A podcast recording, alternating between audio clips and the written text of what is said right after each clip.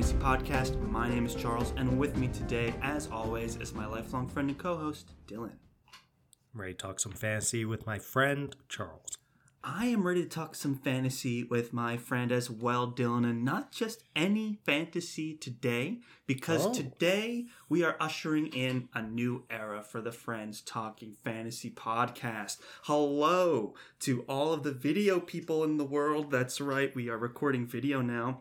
We'll see if this video makes it onto places like YouTube and Instagram and TikTok and all that stuff. We'll see it. But at least for now, thank you for listening on our wonderful podcast as well. And also, it's a new era because Friends Pitching Fantasy's back. We're ready to pitch some new books. Isn't that right, Dylan? Friends Pitching Fantasy is back and better than ever for some reason. For some reason, this is Nothing's going gonna change, it's just better now. it's just better. I mean, can I tell you why? Can I tell you what's different about this Friends Pitching Fantasy than past Friends Pitching Fantasies? No, but it's bigger and better than ever. It's I mean, we do have physically impossible to say what's different about this SPF Yes. versus the last one because it is exactly the same format, exactly the same style. However, it's just that there's a new energy. It's a new era. It's there's new books. That's the new thing about it, and we're gonna get all into that. This whole episode is devoted to my pitches, actually. So Mhm. as we've done on this show before, Friends Pitching Fantasy is where we kind of discuss, hey, what books are we going to read next? You know, the last time we did this, we decided we were going to read Nona the Ninth, and we were going to read the Powder Gideon Mage the trilogy. Ninth. Gideon the Ninth, yeah, Nona the whatever is the second book. we read Gideon the Ninth, yes, by Tamsyn Muir, and then we read um, the Powder Mage trilogy by Brian McClellan. Fantastic reads all around. But now that they're done, it's like, what what's next? You know, we get we got to pick something else. And of course, we always want to bring that conversation onto the show because it's fun to talk about books and and come to a decision. And uh, we're going to be looking to you guys for some guidance as well, right? Yes. It's fun to come to a decision, says Charles. So much fun. Decisions are fun. And That they are. we're here to make one eventually. I mean, we're going to have this episode likely releasing on a Monday. Then we'll have a Wednesday episode, which will be me pitching my three books to you, Charles, and then likely a Friday episode where, after we've garnered feedback from those of you on social media, we will be deciding on a book. And perhaps for the first time, the people will be able to watch the previously audio only coin flip that That's right. decides which of the series we're going to start with. So I mean, It that's is- a huge yeah. deal because we've been That's doing the huge deal. virtual audio only coin flip for three years, and uh, we've only had the pleasure of seeing it ourselves, and now mhm. it can be captured on video for the world to see. So you're not going to want to miss that as our three part uh, episode arc of Friends Pitching Fantasy, you know, so definitely check that out. But for now, Dylan, we got a lot of books to cover here. I've got three books to pitch to you. Uh, think about them, and then in that final episode, right before that coin toss, you're going to nominate one. And then we will be reading that book um, in the near future. So yes. um, the three books that you have to choose from, you got a tough, you got a tough uh, choice I ahead know. of you. So um, we kind of already alluded to these, um, hopefully over on on TikTok eventually. But this episode will probably come out first. But What is yeah, our handle on TikTok, by the way, Charles? Excellent question. I have no idea. Oh, do I hopefully need it's to- FTF podcast or the FTF At podcast. the FTF podcast. the FTF podcast. That At the is FTF important. podcast. So yes, and uh, hey guys, let's like a hit a like and smash that bell and all that stuff.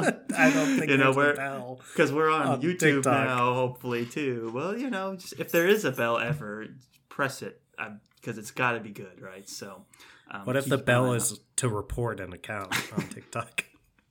maybe we deserved it then? I don't know, but um, let's get to the books because that's why we're here, right? So the three books, I'll summarize them quickly: "The Fires of Vengeance" by Evan Winter, which is book two of The Burning, uh, continuing from when we read book one last year, uh, The Rage of Dragons, which was a super popular indie darling becoming, uh, you know, published bestseller. So all that good stuff. Um, then you have The Black Prism by Brent Weeks, book one of Lightbringer. Brent Weeks returns to Friends Pitching Fantasy. Always the bridesmaid, never the bride, as Brent Weeks. And I'm hoping that this time around um, you will say, I do. So that's the, the Black Prism by Brent Weeks. And then last but most certainly not least is Dune by Frank Herbert, book one of the Dune saga. This is a literary titan, uh, definitely one of the most influential works of science fiction. He's definitely the Tolkien of sci-fi. You can make the case for sure. He's definitely one of those Mount Rushmore faces. And with the movie coming out in March, now's the time to read the book and get on the content train. So those are the three books. Dylan, how we feeling? We're feeling like we're gonna have a tough decision on our hands because you're bringing, like you said, a titan of the genre uh, in uh, Frank Herbert. That, that's right, right? Dune, that is correct. Dune yeah, by Frank Herbert. Uh, and then whenever we're dealing with Brent Weeks, uh, I know you said that always the bridesmaid, never the bride when it comes to Brent Weeks. I on did say that. That was off the cuff there. Huh? Yeah, yeah. You you dropped the that you hope I say I do. Uh, we'll have to see if it gets to that point. And then you've got the the series I've been wanting to continue uh, in Yeah, Evan you like that Winters. Uh, Mhm. yeah, and Evan Winters, The Fires of Vengeance. I mean, look at this beautiful cover. In case this is actually viewable somewhere this moment, it, it is gorgeous. I've already got the book, and I I've been wanting to get into it ever since we covered the incredible first book, The Rage. Me too. I was thinking of books to pick, and I was having a little bit of a hard time. And then I remembered, I was like, "Oh my god, I've been wanting to read this for forever." So definitely, rapidly jumped to the top of my recommendations for this episode. So if I'm going to start there. I think you know it's it's like you said, Dylan. It's one of those ones that it was one of our favorite reads of of last year. Um, when we were on SFF Addicts and we were giving our best reads of 2023, that was one of the ones that we brought to the table. Um, and it was right out of the gate, just action packed. We loved it. I've said multiple times now on the show. It gives me like DBZ meets Stranger Things combined, which is a fantastic pitch. And then, of course, it's this epic fantasy in an African inspired setting, which we love as well. Um, to give you a few of its stats here, we've got an Mm. average rating of 4.38 stars with 13,000 ratings and 1,000 reviews, which is pretty darn good. First published on November 10th in 2020, so not that long ago, and it's around 530 pages. So pretty respectable numbers there. And I'll give you a quick little synopsis here um, without getting into any spoilers. This will be spoiler free, of course. Maybe I'll just talk about Evan Winter instead because I don't want to get into any character names or anything like that in this. Um, for those of us that haven't read The Rage of Dragons, you have time to read it now and catch up. I would highly recommend it. But Evan Winter is a very interesting character and a like a, just a huge rising star over the past ten years um, here. Well, not ten years. I guess it's a little less, right? But um, 2019. So fantastic, you know, winner of the Reddit Fantasy Award for Best Debut Novel back in 2019. He's a best selling author. His debut novel that we talked about, The Rage of Dragons, uh, which is the book one of what is planned to be a quartet, um, was originally self published before being acquired by Orbit. And then now he's gone on his way to be listed by Time Magazine as one of the 100 uh, best fantasy books of all time. So this is shabby. huge accolades. Not in time, yeah, not too shabby at all. And you, we we saw why when we read um, the Rage of Dragons. It's all there. It's like fantastic, epic fantasy, great action set pieces, great military, like kind of strategy incorporated into it, and and you know our main character is just so fascinating the way he's able to train and get stronger and be the best warrior and that constant drive that kind of almost strips away his humanity as he pursues it. You know, it's really great thematic care and character development. Reached a big head at the end of The Rage of Dragons, and I'm super curious to see where it continues in The Fires of Vengeance. Um, Dylan, this was one that before you even read Rage of Dragons, you bought both Rage of Dragons and The Fires of Vengeance. Isn't that correct? That is correct, Your Honor.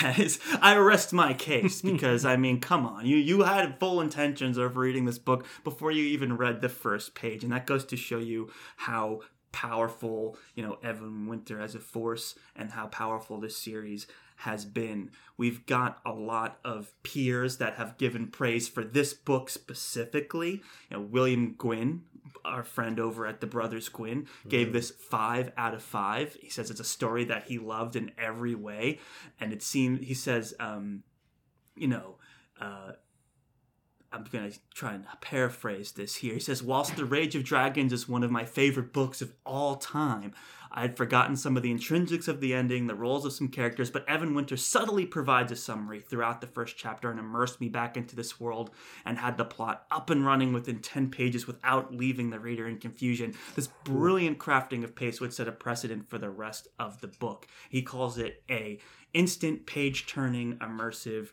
read. And that's coming from William Gwynne over at Brothers Gwynne. So you know you can take that to heart. And I know that it's been several months since we've read Rage of Dragons. So you can put those concerns to rest now that we can just jump right They're into to this rest. book. Excellent. So already this is going well.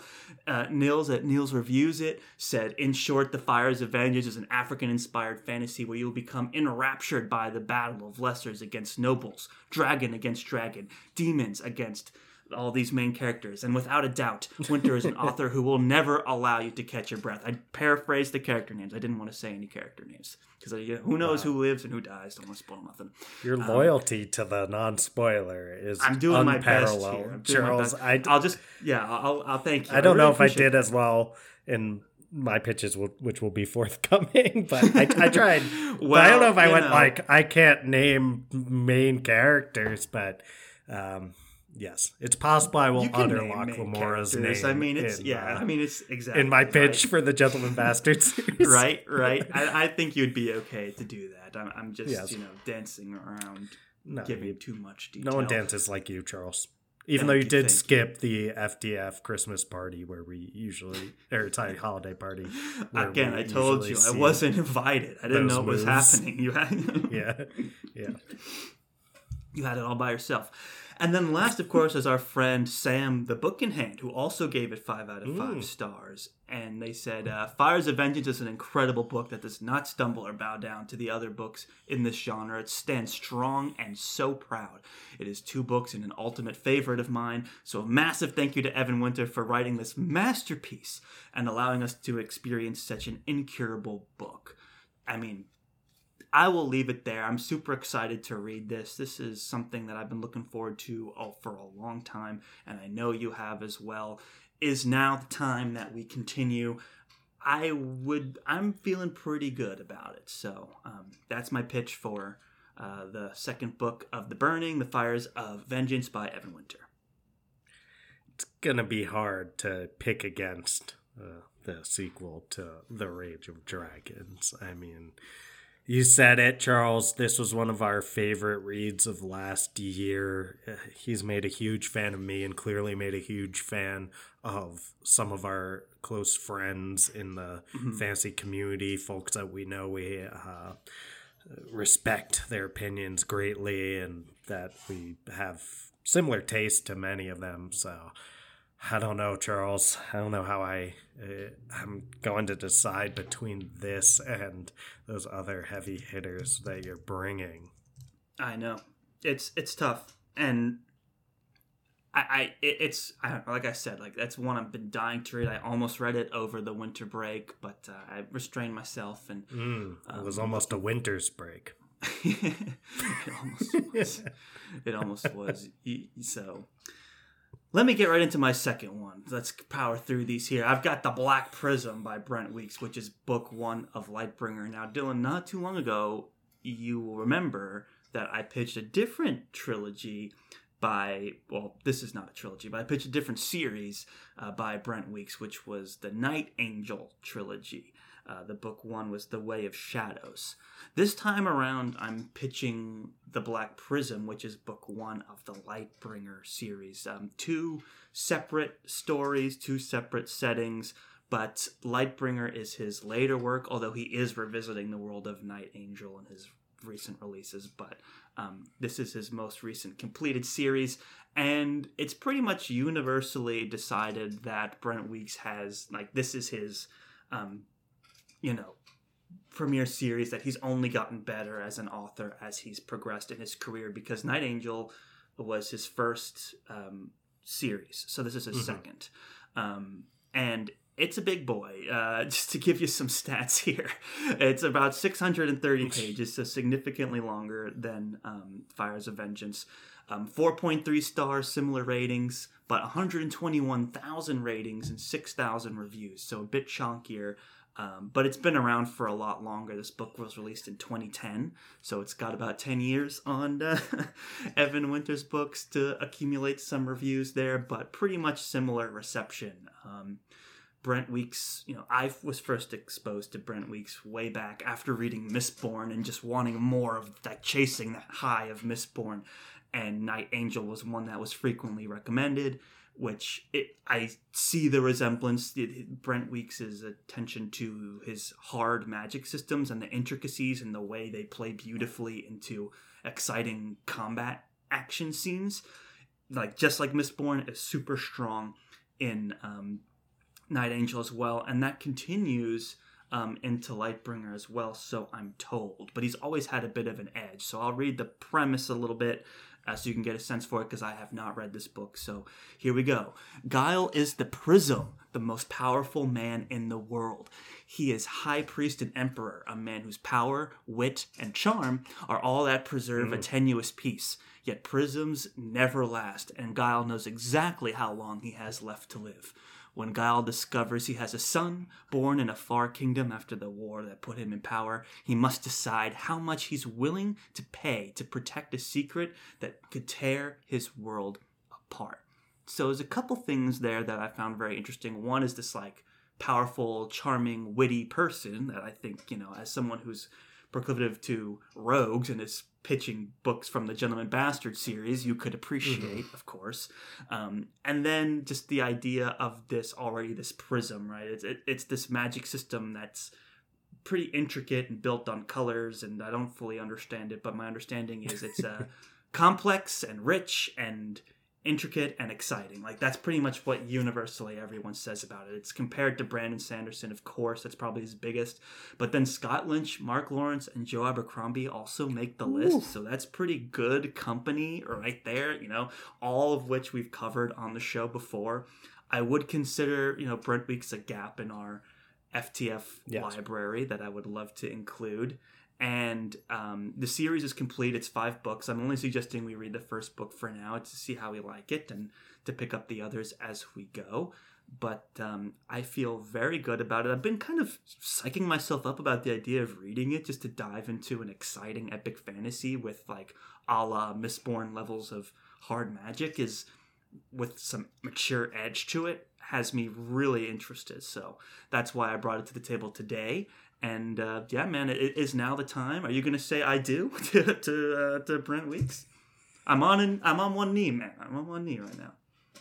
I do not know which book I'm going to pick because this is a this is a huge gap, not just in the FTF catalog, but in my own personal resume when it comes to being a fancy reader. Brent Weeks is I guess pretty much all of us have some author, right? That's like why have I not read anything by this person? It makes I don't know what absolutely zero. Sense. Like Put off when Scott Lynch for 10, 15 years. yes, exactly. well, you mentioned Scott Lynch. I mean, alongside Mark Lawrence and who else did you say there? Sanderson. Abercrombie was he in the Mhm. mix? It's Yeah. like uh, Joe Abercrombie.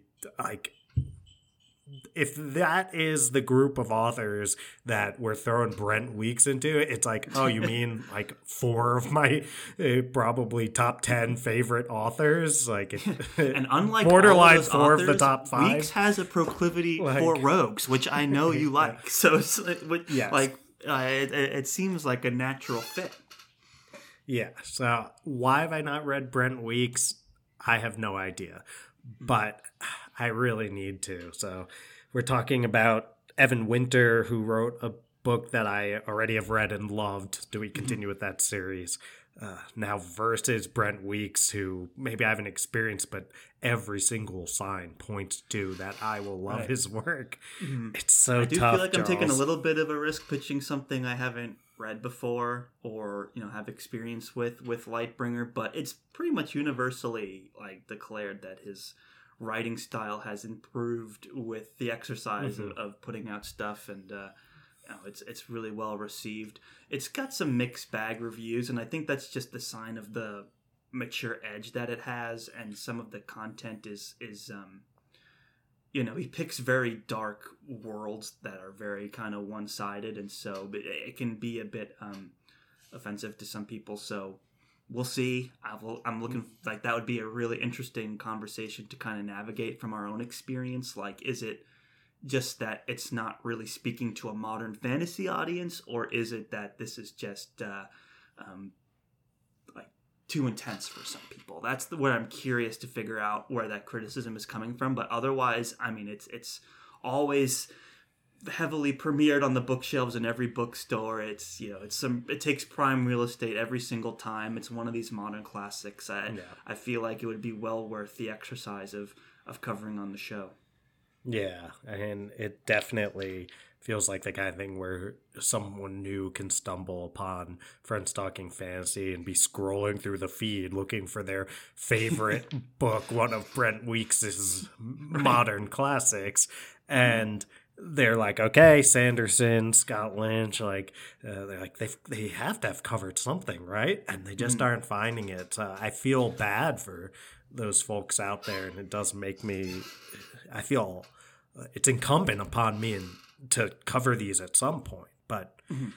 Ah, can I pick it over Fires of Vengeance The thing and I forgot to Dune? mention, yeah, you got it. D- Dune is coming, but one thing I forgot to mention about um, Evan Winter's Fire of Vengeance is unconfirmed. The only place I could find it was a small blurb in on Goodreads, but it says Book Three, The Lord of Demons, has an expected publication date of March twenty first, twenty twenty four, which, if true, is very soon. Um, I Yeah. doubt the validity I- of that.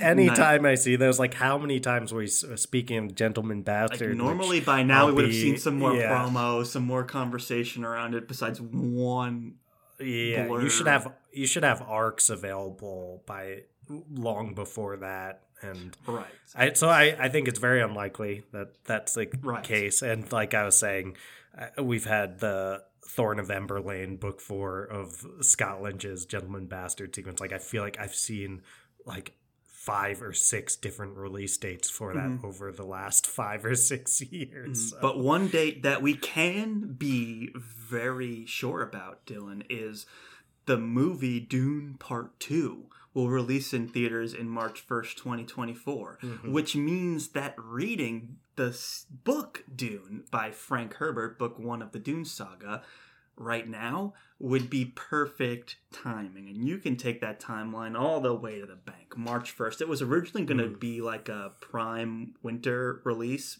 but all of the like writer strikes actor strikes sag people you strike know what is a prime winter release? Fires of. I was like what Evan So- Winter puns are on fire right now. yes just like uh the fires of vengeance and Yes, um, yeah. and Dune. Are you glad I interrupted your your pitch to, to do that? Thank you for doing that. That was really worth it. Not quite sure how to segue back, so I'm just going to bulldoze through and say that uh, I'm pitching Dune by Frank Herbert, book one of the Dune saga. Nice. Um, very similar reviews. Here's its stats 4.26 stars. However, Dylan, 1.3 million ratings, which is Wow. like, you know, 10 times uh, Lightbringer, and then 58,000 reviews. Um, this was first published back in 1965 and is around 658 pages. So it's one of the OGs.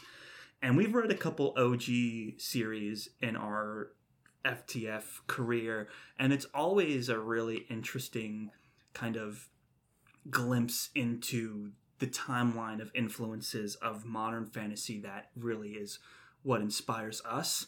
Um, and I think that's some of the balancing that we're going to have here. I think there's going to be a really interesting kind of scholarly approach to this and to kind of like go back in the timeline, reverse engineer all the influences that we've experienced just through like modern sci fi and fantasy that can stem back from Dune. But also, there's a really great story here. I have read Dune before. You know, we've both seen Dune Part 1. I've seen the Mhm. David Lynch Dune as well.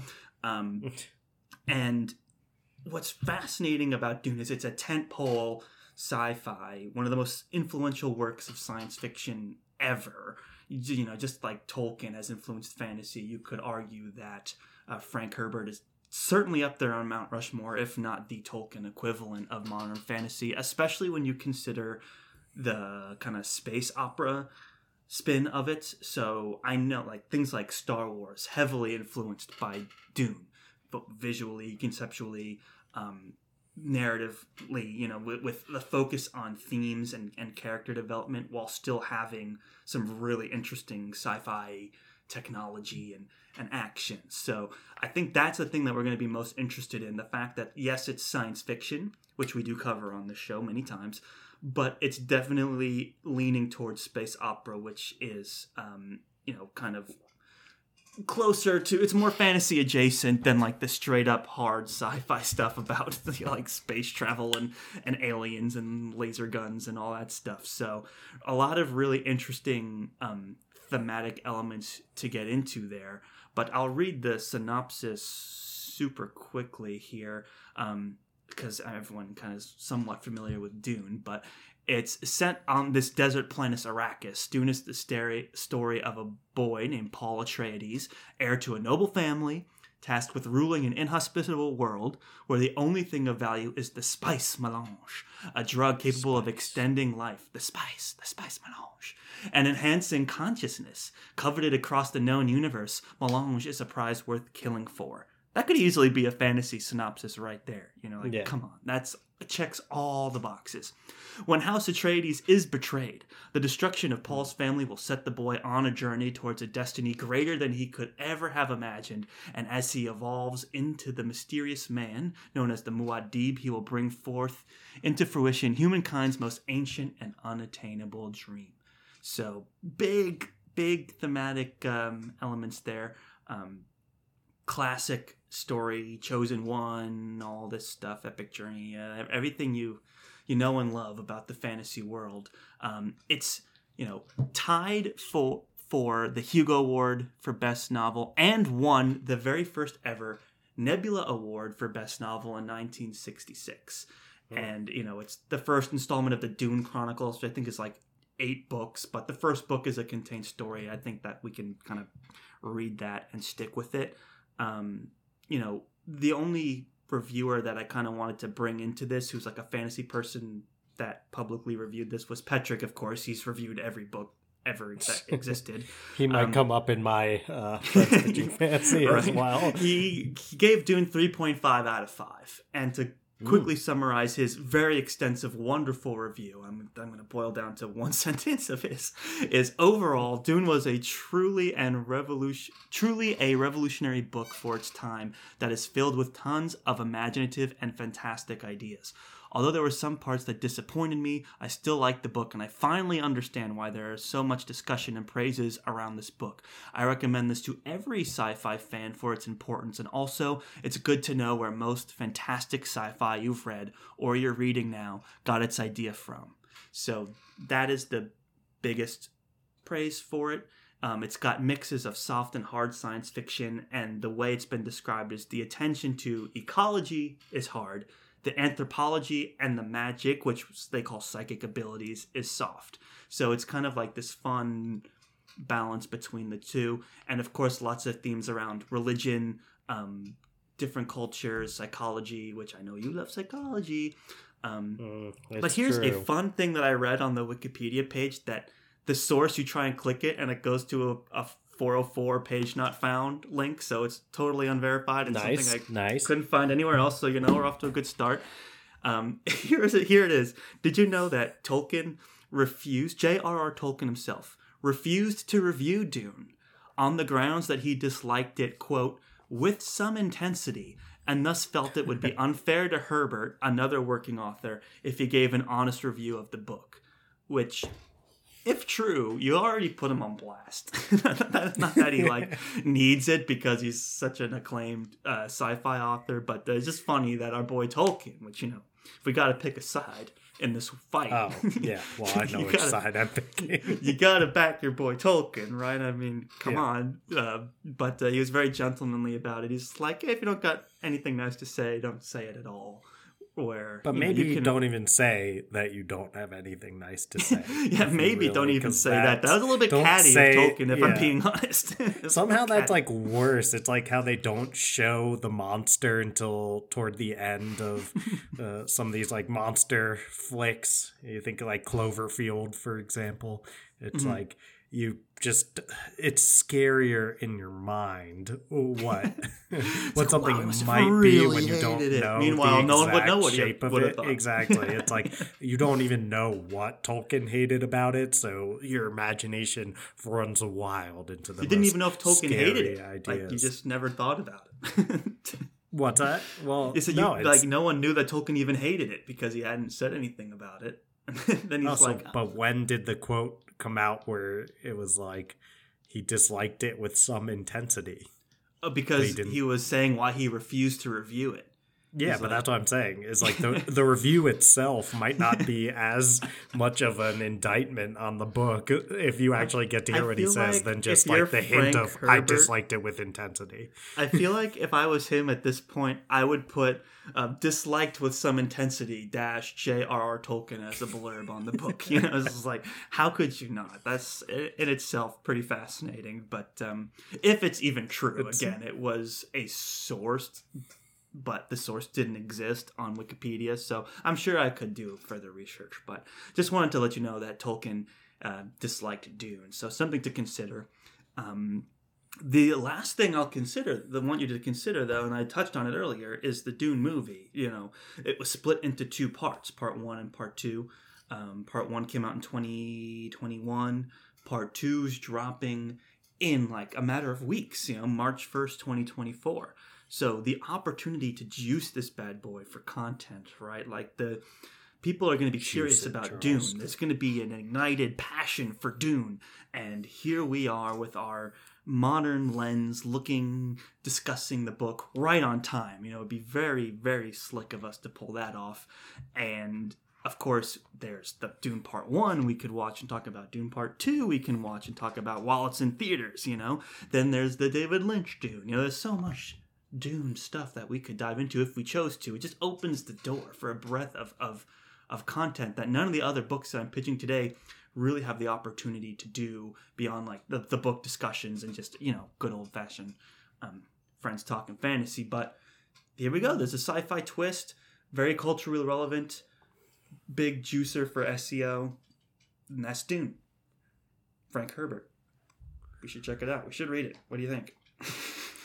I think that Petrik said it very well in a way Mhm. that you know the part of the pitch that you didn't say uh, actually the was what stuck out to me like the one that some other person said no um, you said it well too Charles. Hmm. I mean, I did busting your chops I have but read the book, i think that you grabbed a great quote as well from Petrik which is kind of how i'm imagining i'm going to receive dune because it's actually if we're being honest here it's a little bit how i received the lord of the rings uh, books that Right. is uh, which is this appreciation for the book in its context while also knowing that it like set off all of these other works and at the same time because i've already read a lot of the works that uh, this thing has inspired or experienced them via film or other medium as well uh, it's it becomes almost this thing that's like not as great in uh, in retrospect in terms of the like actual just fun of reading it. Like it doesn't make it less great in terms of what it did, how impressive it was, how seminal a work it was, and all that stuff. But just literally the process of reading is not as enjoyable as it would be otherwise. I call it the Seinfeld effect, Charles, where it's like every it, every sitcom, like let's say How I Met Your Mother or whatever, it's like. Uh, or friends, right? They're reusing so many Seinfeld concepts, and uh, then a- lot of times, though, they're kind of trying to take it to the next step because they're trying to build on something that Seinfeld did. And then if you watch those kind of shows, and then you go back and you watch Seinfeld, you're like, uh, like, but How I Met Your Mother did it with this extra twist, and it's like, yeah, How I Met Your Mother took 95% Seinfeld and like added 5% and they're like we're funny which yeah, I do like how I met your mother but you get what I'm saying. I know, is but that I, I feel like I have it's to like say, then when you- Seinfeld, you know, still Seinfeld great. Seinfeld's great but there is a yeah, like an extent to which when I'm watching Seinfeld, I'm not enjoying it as much as I would otherwise because the things are not as novel as they were when the show actually right. Premiered. And I, I think I experienced order. that with like Lord of the Rings, where it's like, this is so fantastical. Look at everything he's done. And it's like, dude, like the concept of elves themselves in the way that they're conceived in fantasy, like obviously the concept of elves long uh, predates Tolkien, but the particular like kind of elf uh, that's Sure. in the Legolas model, like that was created by Tolkien. And now we've seen that so much, you know, we play Dungeons and Dragons and uh, there's characters that are Legolas wombies and you see them all over the genre. And it's like, Hobbit I'm not wannabes, like- amazed by the idea of an elf in the way that I would have been if I was reading in the 50s, you know? Mm. For sure. And I think that Dune, yeah, and- Dune will have some of that. But Yeah. I do love going back. Like, I'm really happy to have read Lord of the Rings. And I do love going back and seeing the context and uh, viewing it with, like you said, the modern lens. Mhm. And of course, he can't beat getting ahead of the game when it comes to Dune Part 2. I mean, we can be those people that said, Oh, I read the book, actually. And in the book, Well, you know, in the they book, didn't do that. Yeah. you know? Zendaya did not stare at the camera for this long in the book. it was we'll way less out, loud. to yeah, it it, was. But um, Well, I can't imagine there's that much staring into the camera. In the, I mean, that was like mm, it was like eighty percent, I would say, of well, there's uh, a reason the first movie was just two like movies, right? close. Did I up. also yeah. mention that this director, by the way, um, Denis Villeneuve, uh, directed um, Sicario Arrival, which we love, Blade Ah. Runner 2049, which is universally acclaimed as a just a beautiful movie, all sci-fi masterpieces, and uh, yeah, it's you know everyone. Dune One was received very well. I enjoyed it, so I think Mhm. You know we should definitely watch it, especially if we've read the book. I think we're gonna it's gonna be great, and it- like you said, it's interesting to see where it's come from and then how it's interpreted for modern audiences. I think, um, you know, there's to be a lot around. Uh, it's still a very entertaining story, very creative story, and I know you'll be able to appreciate that in its context. it is from 1965, so the narration is not going to have that modern feel that we love. So that's the part that's going to weigh it down. It's not like reading Robin Hobb from the 90s where you could it's still dated, but it's like so progressive and beautiful that we can appreciate it both as a story and as a piece of history. This one will sit more on the piece of history side, but it's still a very, very entertaining story that we'll be able to enjoy as well. So that's that's my three pitches, Dylan. That's that's my part of Friends Pitching Fantasy. Uh, I guess all it's next to do is you got to wait and see what public reception is, right? Yeah, we'll send out a call on social media at the very least on Twitter or X or whatever mm-hmm. it is at the FTF Podcast One, and also on Instagram via our stories. We'll make we'll make polls on both of these social media platforms. Instagram is at the FTF Podcast, and keep an eye out. That should be going up within a day or so of this episode's release. And that'll help inform my decision. I won't necessarily just go with whatever public public opinion, popular opinion yeah. says. Uh, it's more of an electoral college kind of situation where I have all of the votes in the end, and uh, popular vote isn't as important, but it does help sway. Yeah, it does help sway where I go. And I think like last time I. I was very puzzled last time, and I pretty much just went with what the the public said. So you mm-hmm. have an impact over what I choose. If you want Dune very badly, get out there, tell us, vote. All and, you Dune fans, if now's the time to yeah. rise up and make your voices heard, you know? Yeah. So. Or Fires of Vengeance. Or, of, Vengeance. of course, the Brent Weeks fans out there. It's you got to bring the energy. Fans, help me out. Me I've been fighting this Weeks. fight for like three years trying to read this guy on the show. Probably the longest we've ever campaigned for an author that we haven't ultimately read at this point. Yeah, longer than Scott Lynch now. One.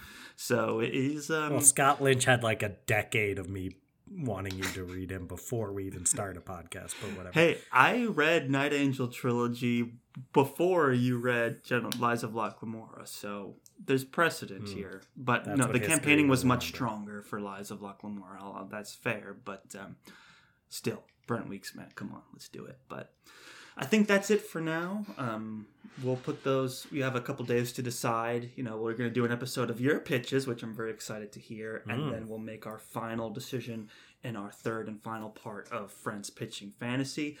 And I guess now, Dylan, all that's left to do is to get that sweet, sweet outro music pumping, right?